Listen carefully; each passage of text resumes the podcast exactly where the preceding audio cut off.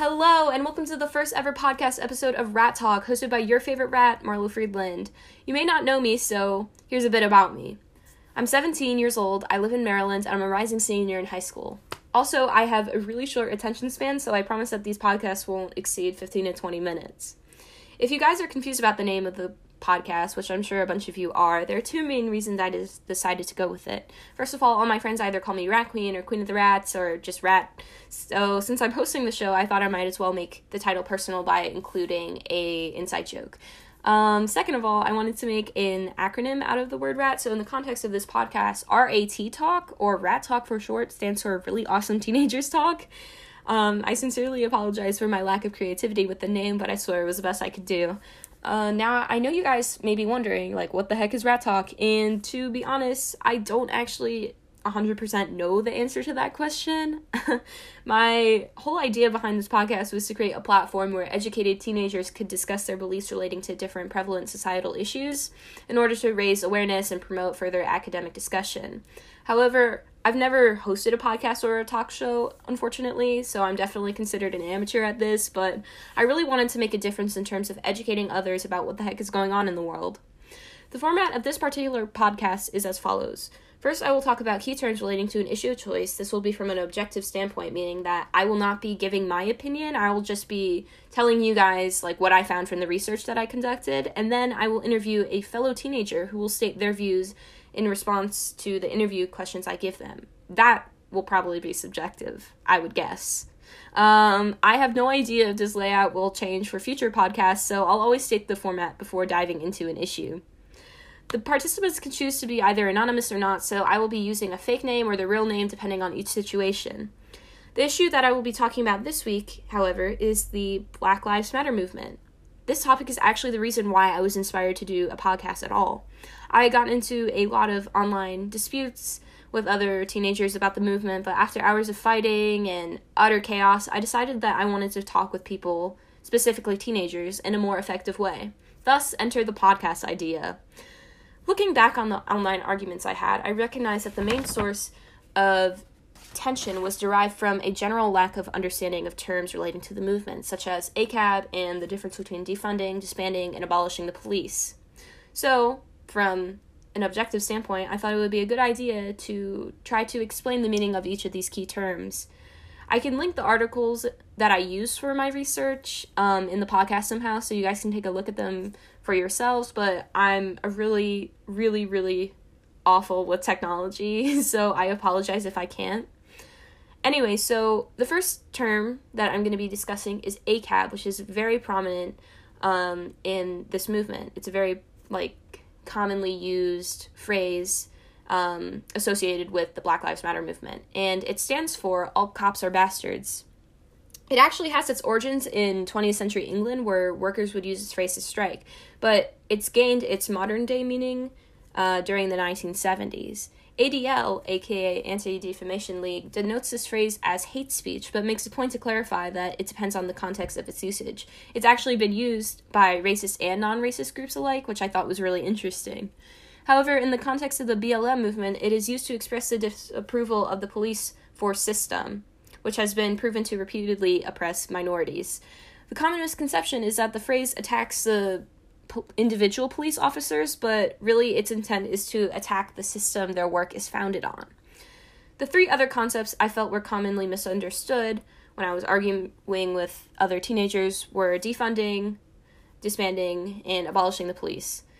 Defunding the police is the idea that the police wouldn't be eliminated, rather, the funds that go to the police force would be decreased and instead redistributed to other outlets, such as like community crisis response, um, efforts to decrease gang and domestic violence in communities, mental health outlines, etc. Disbanding the police, however, has been compared to a more intense version of defunding the police, where the com- where the police department like completely shuts down, they change all of their protocols and strategies, and they reopen as a brand new police force.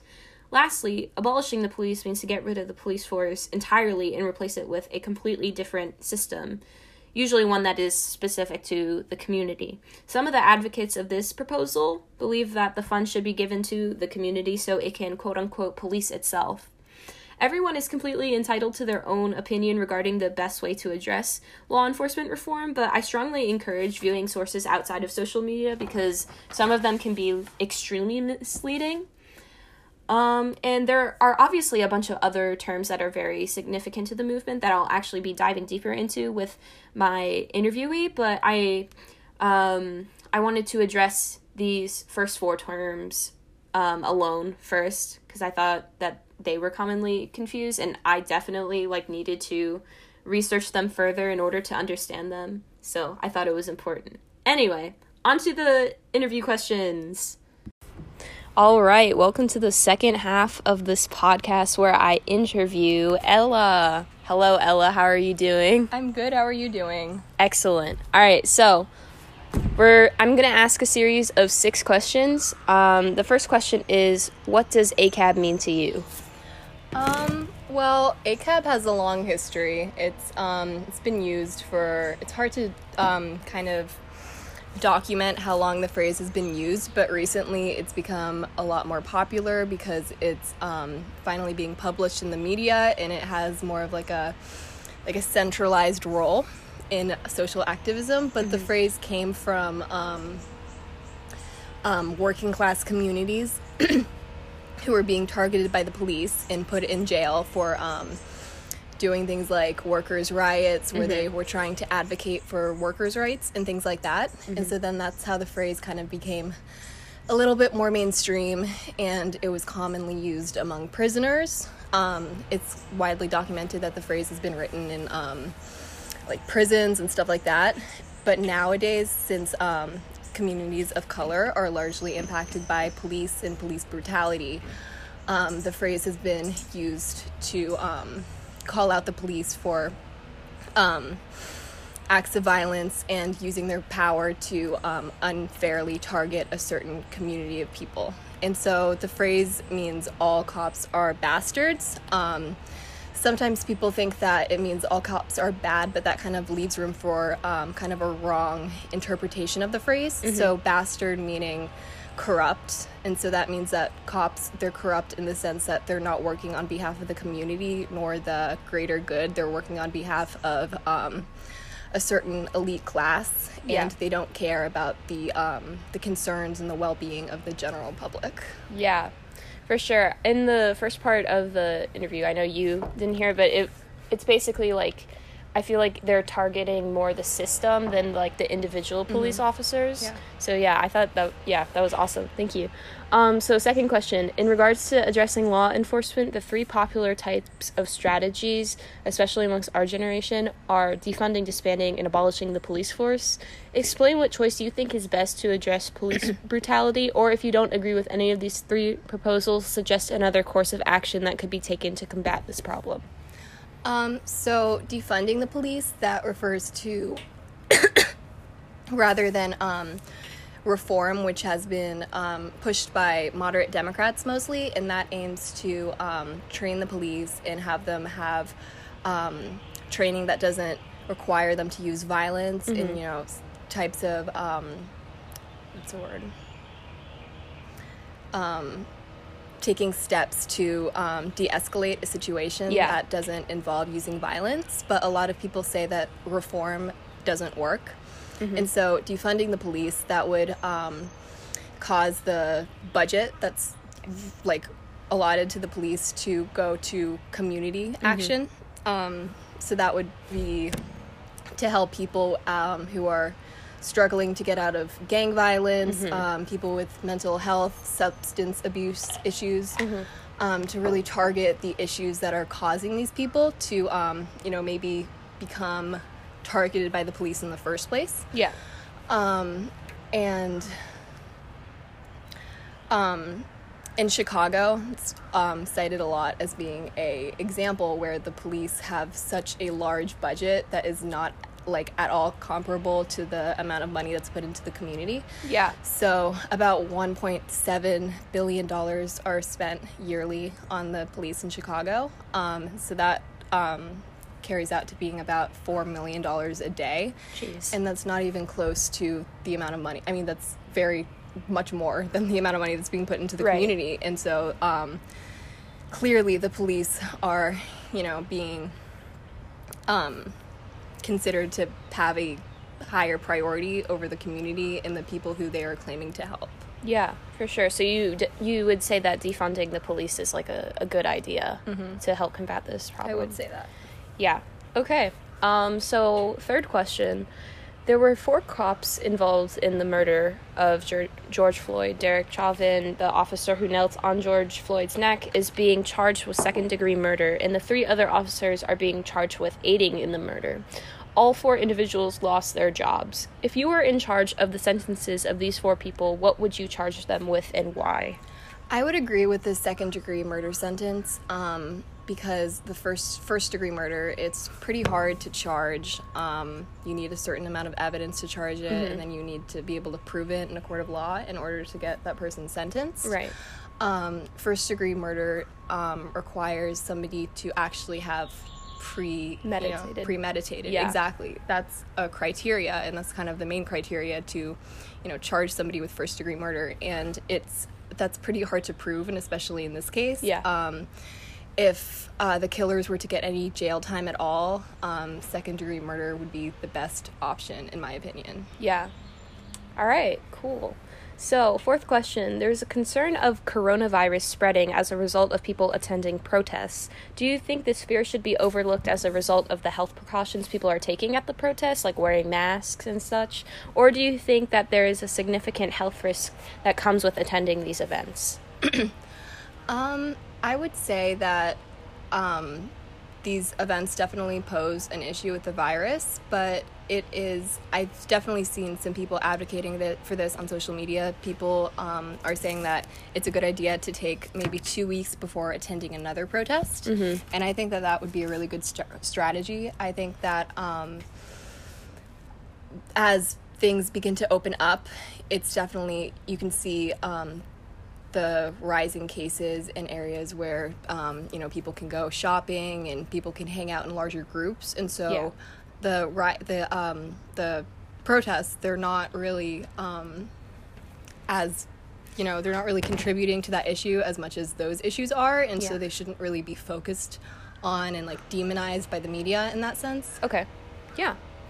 Um, so fifth question, looting seems to be a major area of concern for some people. Some say that the looting is justified due to the pent-up anger from the black community, and others say that it's counterproductive, especially when protesters are looting uh, black-owned businesses. What is your opinion on the matter, and do you think looting is justified during this movement?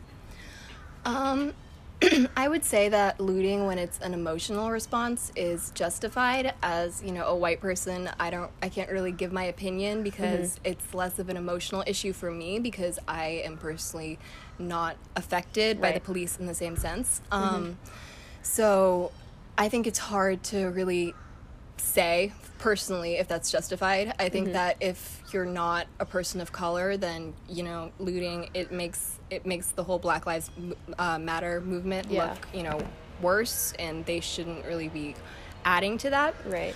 Um, Especially when you're like Right. when people are like um, looting like high-end stores for their own personal exactly. gain. Yeah. Yeah. Um, but also looting, you know, that's really been demonized by the media. Um, they're kind of focusing on that as being a larger issue, and they're not focusing on the issues at hand that are actually causing people to go out and loot and have this emotional response. Um, it's just, it's throughout history, it's just. Um, these people's their feelings have just been building up to this point Yeah. and this is just really just a breaking point for a lot of people um For sure. just the police they've always been um, part of like a system that is intended to um, advocate for the elite and for white supremacy. And so that's what it was built on when the police were um, like the modern police force. They were first um, created in i believe london or urban areas of england. Yeah.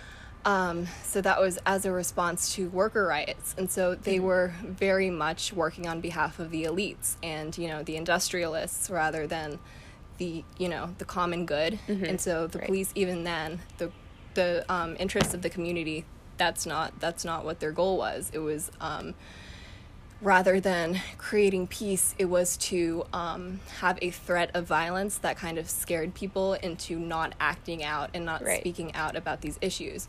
And then similarly in the US, the North and the South, obviously, um, before the Civil War, they developed very differently. The North was much more industrialized, and that was the base of their economy. And so you can compare the North much more to England in that regard. So um, the police kind of were created as a force to put down workers' riots and to work for the elite in that sense. And then in and in the South, um, the economy was it had a lot to do with slavery obviously. Um, Right. so slave catchers a lot of people became slave catchers to avoid going into the military. Um, they could literally just go into somebody's house without a warrant without anything and just um, with the threat of violence if they like suspected that they they were harboring a slave or something like that. And so it was very much just power concentrated into the hands of a few certain people who had access to weapons and power and who were working on behalf of the elites. So, um, similarly, the North and the South developed in that sense where um, the police and the people who, you know, the slave catchers and the police, kind of the same thing. Yeah. Yeah. They were both working on behalf of the elites and rather than um, the common good. And so I think it's, in my opinion, I think it's hard to defend. Um, you know, a system like the police system that has literally just, you know, it's literally just the remnants of a society that was just aimed to protect white supremacy and um, the elites and the industrialists, in my opinion. Yeah. Awesome.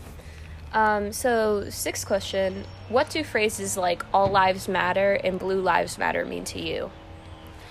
Um, well, I think that those phrases are really created as a response to, you know, obviously Black, Black Lives Matter, and those are people trying to um, make the movement, I guess, about them rather Right. than um, what the actual issue is. Um, Black Lives Matter, it refers to the ways in which the system um, it favors um, white people over black people and just um, you know the wealthy over the poor and all of that. Just it's it's um, the current system that we're in favors a certain like small um, small percentage of the population.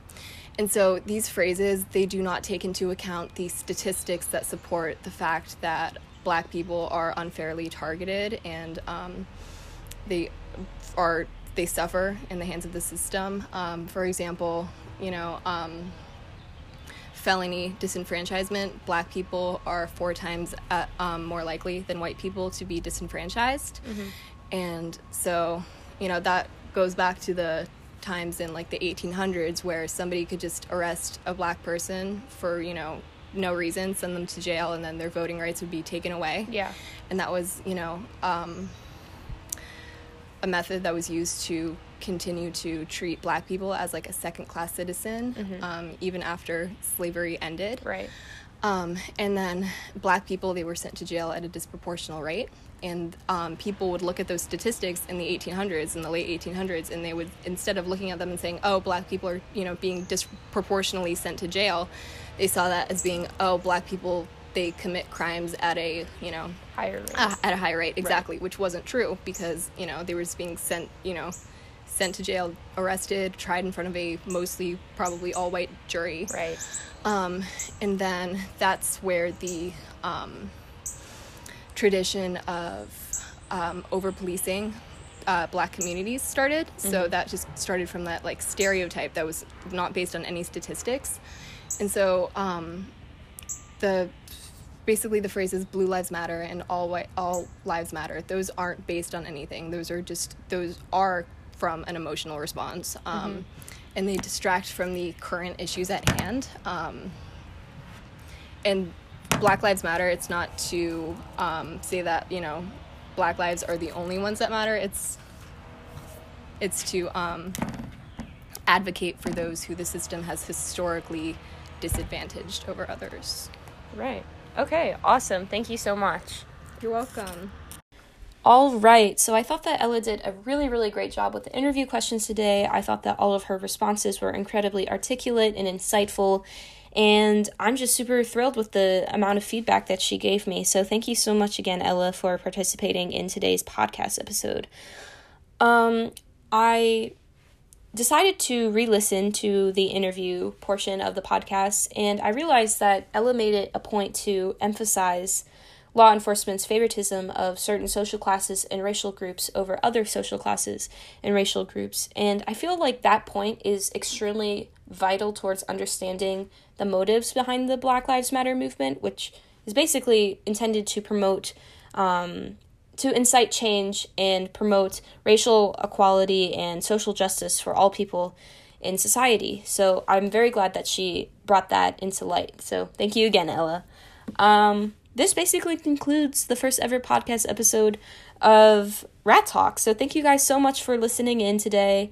Next week, I'm hoping to talk about the Yemen crisis, which is the largest humanitarian crisis in the world, and it's surprisingly not receiving that much mainstream media coverage. I actually had to find out about it through social media, and I had no pre existing knowledge about it. So I feel like next week's episode will be incredibly informational and educational for a lot of people. So make sure you check that one out. All right, peace out, you guys.